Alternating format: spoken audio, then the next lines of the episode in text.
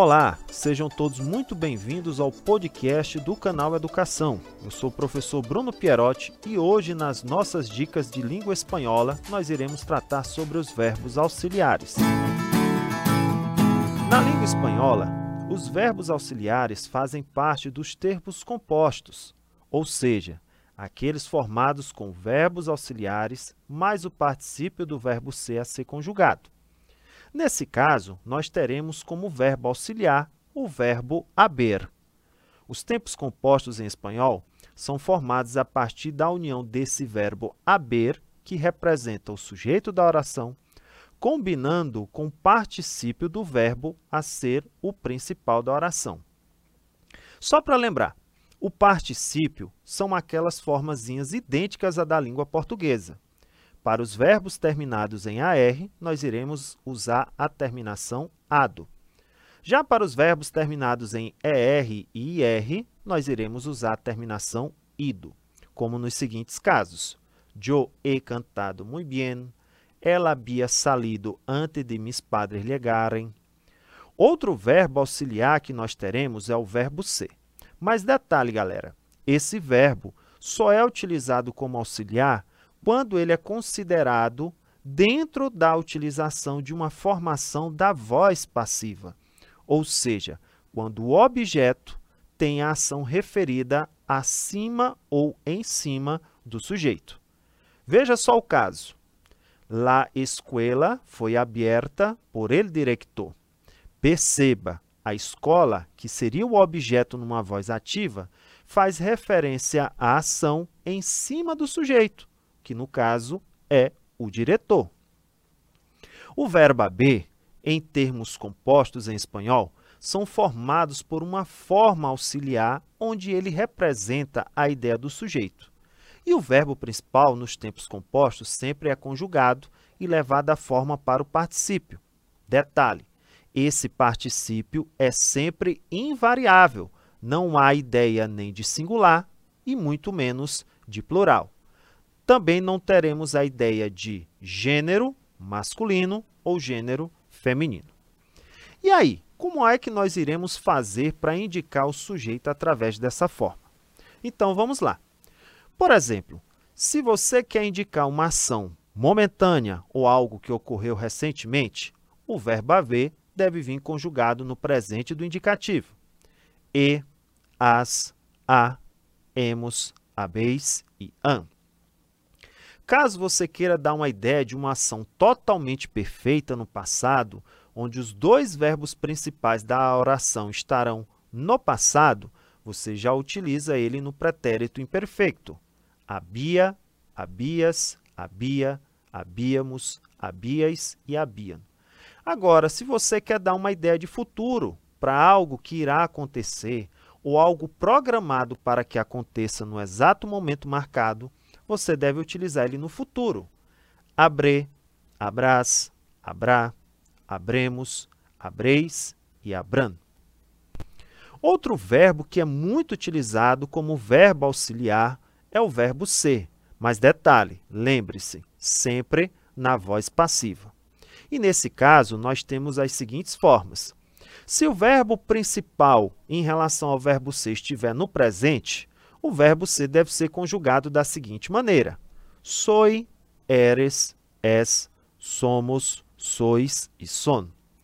Já caso ele venha dar uma ideia de lembrança de alguma recordação, teremos que fazer a utilização dele no pretérito imperfeito, na seguinte forma: era, eras, era, éramos, erais e eram. Agora, se der uma ideia de algo no passado algo já finalizado que não pode mais acontecer, então ele deve ser conjugado no pretérito indefinido. Fui, fuiste, fue. Fuimos, fuisteis, fueram. Já caso ele peça a ideia do futuro, você terá a seguinte conjugação: yo, serei, serás, será, seremos, sereis e serão. Mais um pequeno detalhe. O verbo estar é utilizado como verbo auxiliar apenas quando forma uma perífrase para o presente, ou seja, é o verbo estar no presente do indicativo mais o verbo principal naquela terminação do gerúndio, que indica que a ação não foi finalizada. Quando nós dizemos estão peleando hora, estou lendo uma novela muito interessante. Ou seja, nesse caso, o verbo estar será utilizado sempre no presente do indicativo. Eu estou, tu estás, ele está. Nosotros estaremos, vosotros estareis, eles ou elas estarão. Um abraço a todos e até a nossa próxima dica de espanhol no podcast do canal Educação. Um abraço!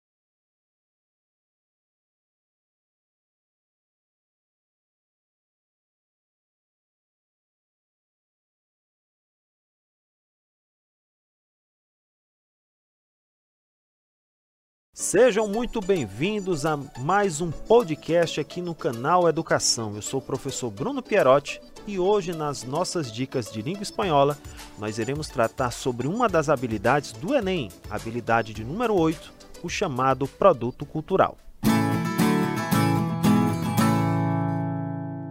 Muitos tons, muitas cores, muitos ritmos, política, cultura, história a língua é uma das manifestações culturais que fundamentam a identidade de um povo.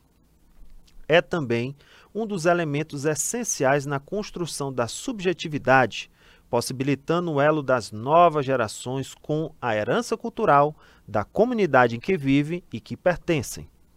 A oralidade, em especial, é a manifestação da língua viva e, como tal, é dinâmica, variando de acordo com o uso que fazem dela.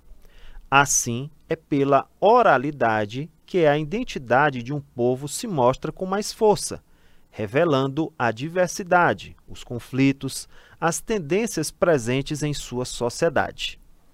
A cultura, a nosso ver, é um processo constitutivo, dinâmico e construído na interação entre os seres, o que coloca para o ensino e aprendizagem da língua estrangeira a necessidade de problematizar a noção de cultura nacional única e homogênea, que geralmente domina as práticas pedagógicas na área, formando bons cidadãos para o mundo. A concepção universalista da cultura enfoca sua dimensão coletiva, entendendo a cultura como a expressão da totalidade da vida social do homem. Cultura e civilização são tomadas sem seu destino etnológico mais vasto. São um conjunto, um complexo que inclui o conhecimento, as crenças, a arte, a moral, o direito de ir e vir, os costumes e as outras capacidades ou hábitos adquiridos pelo homem enquanto membro de uma sociedade e de uma situação coloquial de crenças e culturas. Mas onde é cobrado esta habilidade? Muito bem.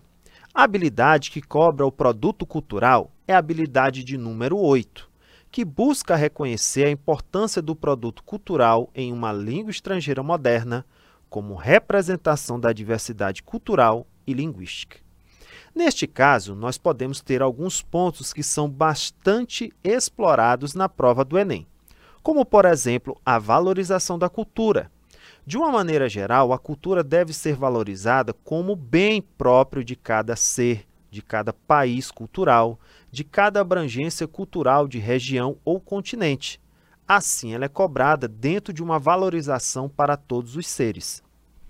Outra forma que pode ser cobrada o produto cultural é trabalhar poesias, músicas, trechos de livros importantes para a língua e para a cultura.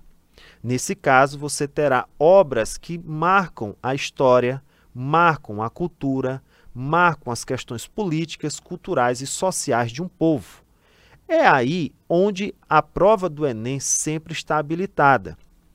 Um dos temas mais cobrados na prova do Enem dentro dessa habilidade são as poesias e as músicas que estão relacionadas à cultura da língua espanhola. Uma coisinha que é bem importante para você aprender. A cultura da língua espanhola em relação à cobrança na prova do Enem é sempre muito utilizada de uma maneira cultural, de uma maneira onde há uma relação entre a cultura latino-americana de língua espanhola e a cultura brasileira, devido à sua formação, devido à sua colonização e devido à estrutura que foi ficada aqui no Brasil após a colonização que aqui ocorreu. Outra coisa que é bem interessante nesse ponto é que nós podemos encontrar uma valorização de forma descritiva de danças, como tango, o samba, podemos ter também la cueca, podemos também ter festas religiosas como o Dia de los Muertos, festas de San Juan, ou podemos também ter alguma coisa relacionada a importantes regiões dessa cultura é de uma maneira colocada imposta como um produto cultural. Mais uma observaçãozinha. Você já percebeu que a prova do Enem é cheia de textos que estão relacionados a uma questão poética e musical? É porque a música e a poesia vêm da versificação, aonde nós temos aí um contento abrangente de rimas e colocações literárias dentro do texto. Um abraço a todos e até a próxima dica.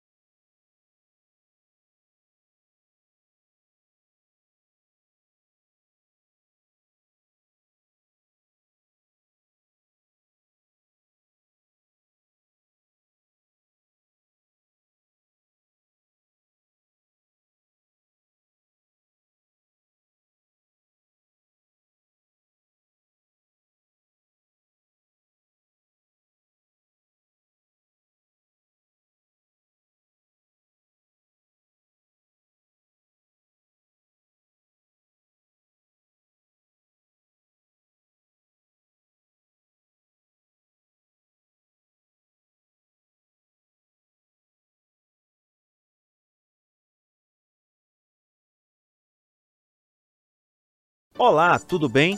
Eu sou o professor Bruno Pierotti e está começando mais algumas dicas de língua espanhola aqui pelo podcast do canal Educação. Sejam todos muito bem-vindos. Hoje, na nossa dica, nós iremos tratar sobre as formas de futuro, isso mesmo, e principalmente sobre o futuro mais utilizado no contexto comunicativo, o futuro imperfeito. O futuro imperfeito ele é usado para indicar situações cotidianas ou algumas situações que podem envolver uma ideia de algo que está sendo programado. Por exemplo, um médico afirma que vacunando al 30% da população volveremos à normalidade. Veja que dentro desse contexto nós temos aí uma situação futura programada. A partir daí, o futuro pode ser levado em várias situações. Por exemplo, a gente pode utilizar o futuro imperfeito para falar de ações ou situações futuras que informa o que certamente acontecerá amanhã, em uma semana, dentro de alguns meses ou até mais à frente. Como é o caso de quando nós dizemos assim, em uma interrogação: Tendremos água dentro de 50 anos? Perceba, nós colocamos uma situação programada para esta situação de escassez de água, que pode ocorrer em 50 anos. Podemos também utilizar ele para indicar ou para fazer algumas previsões. Quando dissemos na música, Não llores, mi amor, não passa nada, já habrá outros. Veja, quando nós dizemos que habrá outros, há uma previsão de outros relacionamentos na vida da ex-amada do poeta. Em outros casos, nós também podemos utilizar o futuro imperfeito para expressar dúvidas, probabilidades ou previsões para o futuro, quando nós colocamos a seguinte situação da música de Juan Jiménez. Talvez solo ella podrá salvar-te. Na conjuntura da forma talvez, temos uma ideia de dúvida, de uma hipótese, ou seja, uma previsão que pode ou não acontecer, vista que, como é algo previsto, ele tem um enlace também negativo. O futuro imperfeito também pode ser utilizado para expressar probabilidade, mas calma, é uma probabilidade ligada à ideia do presente, como é o caso da seguinte situação. Supongo que mais nomeará dano, benga, mi amor. Ou seja, veja que quando nós falamos de um amor próximo, algo que vai acontecer em um determinado momento ligado à fala, nós temos aí uma probabilidade em relação ao tempo do presente.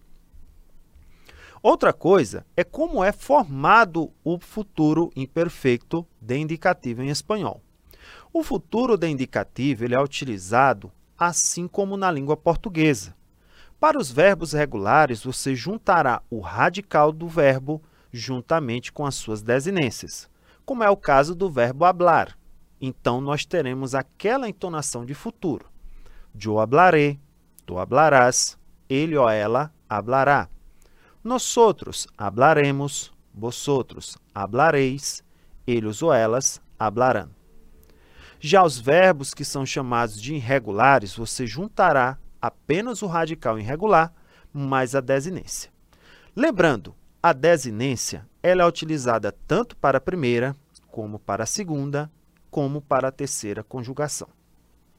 Não esqueça que o verbo na forma de futuro imperfeito, como é o caso que nós estamos vendo, pode ser substituído pela chamada perífrase de futuro. No dia a dia, o futuro imperfeito da indicativo está sendo deixado de lado para facilitar a comunicação, principalmente quando falamos de algo próximo ao momento atual. Nesse caso, nós teremos que usar a seguinte forma: o verbo ir no presente do indicativo, indicando o sujeito da ação, a preposição a, que pede a ação que ocorrerá, e o verbo no infinitivo. Lembre-se, o infinitivo sempre dá uma ideia de futuro, como, por exemplo, vamos a permanecer aqui hasta ellos resolverem estes problemas. A forma vamos a permanecer tem o mesmo valor de permaneceremos. Não esqueça, o futuro é muito utilizado dentro dos contextos tecnológicos, contextos que são colocados como uma probabilidade ou algo que se supõe que ocorra em um futuro. Bons estudos a todos e até as nossas próximas dicas. Valeu!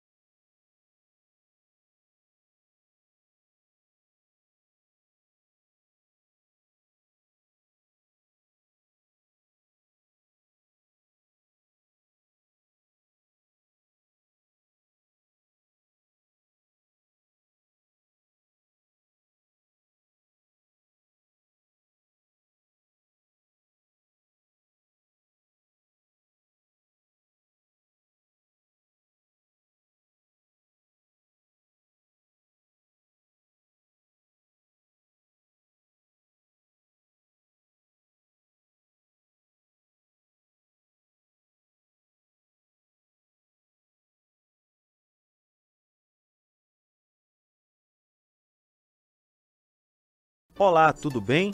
Eu sou o professor Bruno Pierotti, professor de língua espanhola. Está começando mais algumas dicas de espanhol para o seu Enem aqui pelo podcast do canal Educação.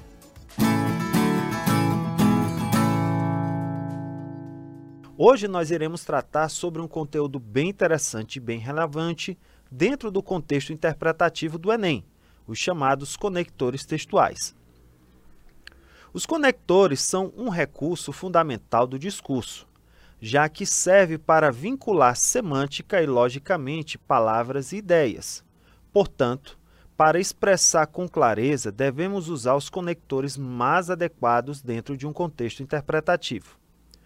Usamos os conectores para ligar as palavras ou frases. Nesta dica de hoje, a gente vai aprender os conectores mais usados em espanhol, junto com alguns exemplos e traduções. Os conectores textuais podem ser as conjunções coordinantes e subordinantes, além das chamadas preposições.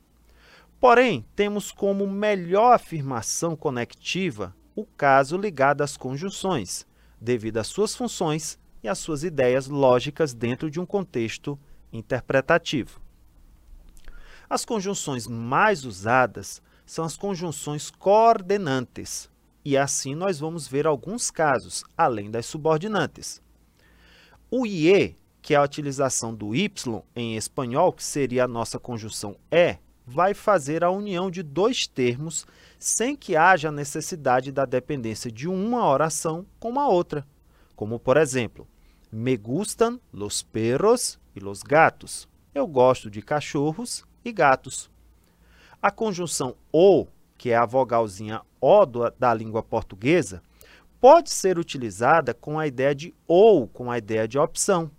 Queres comer carne ou pescado? Você quer comer carne ou peixe? Já a utilização do porquê é utilizado para dar uma ideia de explicação. Hago deporte porque quero estar em forma. Eu faço esporte porque eu quero estar em forma. Já o mientras, que é uma expressão muito utilizada dentro das conjunções, vai dar uma ideia de tempo. Mas detalhe, este tempo é o tempo que é simultâneo.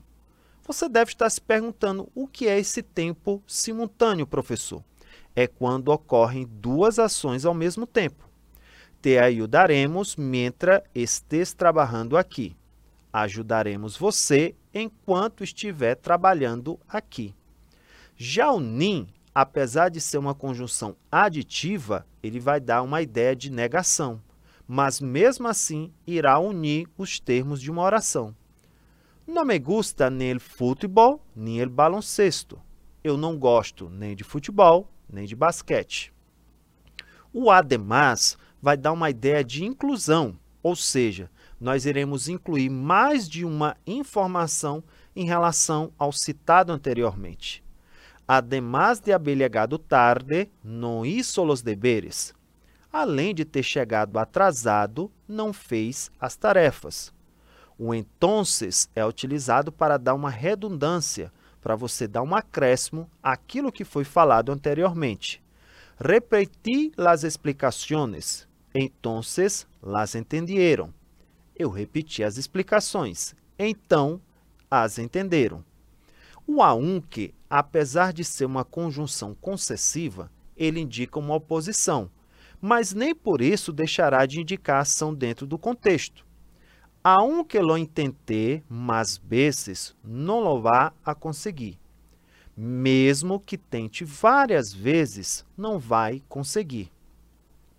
Já o sin embargo, ele é utilizado com uma ideia opositiva, como o nosso mas ou porém da língua portuguesa, mas sem excluir a primeira ideia. Esse é o detalhe chave. Estudiei muito, sin embargo, não consegui passar el exame. Estudei muito, contudo, mas ou porém, eu não consegui passar na prova. O todavia há uma grande exceção e tome muito cuidado. Nós temos o todavia na língua portuguesa, porém ele indica uma oposição de ideias. Já na língua portuguesa, ele indica uma ação temporal ainda não finalizada. É como se na língua portuguesa ele fosse o nosso ainda do português. Todavia, não há terminado el partido. Ainda não terminou o jogo. E para finalizar, o conectivo mais utilizado entre os opositivos é o pero. Hoje ele tem a função na língua espanhola do nosso mas ou porém. Detalhe importante: assim como sin embargo, não há uma exclusão da primeira ideia. Me gostou a comida, pero foi muito cara. Gostei muito da comida, mas foi muito cara. Só um detalhe: as conjunções elas são usadas para ligar os termos de uma oração. No caso das coordinantes, orações que vão ser independentes. E das subordinantes, uma oração depende sempre da outra para que haja uma conclusão em seu sentido. Bons estudos e até as próximas dicas!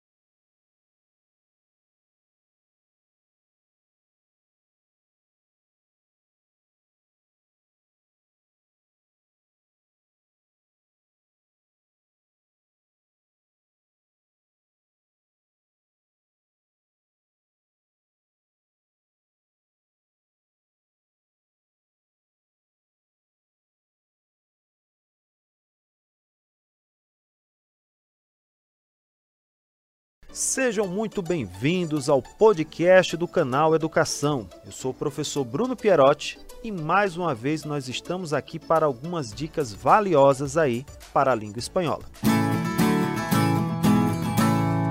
Hoje nós iremos tratar sobre o modo subjuntivo. Você já ouviu dizer que o modo subjuntivo ele vai indicar uma ideia de dúvida? Pois muito bem. Isso nós iremos ver dentro dos três tempos principais do modo subjuntivo, que é o presente do subjuntivo, o pretérito imperfeito de subjuntivo e o pretérito perfeito composto de subjuntivo. O presente do subjuntivo indica um fato ainda não realizado, que poderá ou não ser realizado dentro de uma constância na oração. Ele também costuma ser utilizado para expressar uma ideia de desejo, Normalmente, os verbos no presente do subjuntivo são acompanhados das seguintes expressões. Quiçá, que para nós tem a ideia de quem sabe ou talvez. O talvez, em espanhol, que é escrito separado. Não é seguro que, é possível, creio que, provavelmente, são algumas das ideias. Quando eu digo amo que llegue el frio, estou indicando uma ideia de desejo, como no exposto acima. O presente do subjuntivo pode ter algumas indicações bem importantes. Por exemplo, os verbos que são terminados em AR fazem a sua desinência com a vogal E. Já os verbos terminados em ER e R já usam uma vogal A como base para suas desinências. O que é interessante é que os verbos no presente de subjuntivo, em sua irregularidade, partem do seguinte princípio. Esse radical deve vir da primeira pessoa do presente do indicativo. Isso mesmo, o modo subjuntivo tem um auxílio do presente do indicativo para formar boa parte dos seus tempos verbais. E como nós podemos utilizar o presente de subjuntivo? Ele pode ser utilizado para expressar dúvidas. quando se diz, e quem sabe, quiçá outra vida, ela se l'amor de mis amaneceres, donde não seja solo um sonho, sino uma realidade. Veja que nesse caso, nós não temos a certeza se ela será ou não o amor da vida deste poeta em uma outra vida. Ele também pode ser utilizado para indicar ordens negativas. E aí é que está. Quando nós juntamos os advérbios de negação, no, nunca e jamais, mas um verbo no presente de subjuntivo, nós montamos automaticamente um imperativo negativo. Quando nós damos o seguinte exemplo, não digas nada, nós temos aí uma ordem negativa, porém com uma função relacionada ao presente de subjuntivo. A partir daí, nós podemos expressar também desejos pessoais ou algo relacionado a alguém. Nesse caso, nós iremos usar duas expressões muito próximas da língua portuguesa. O ojalá, que seria o nosso tomara, o espero que ou quero que. Veja só a seguinte situação. Ojalá que ahora em Puerto Plata apareça gente que pueda arriesgar um dinheiro, ou seja, tomara que agora possa aparecer algumas pessoas que queiram fazer um investimento em Puerto Plata. O presente de subjuntivo também pode ser utilizado para dar conselhos, e nesse caso, nós temos sempre a seguinte expressão: te aconselho que ou em minha opinião.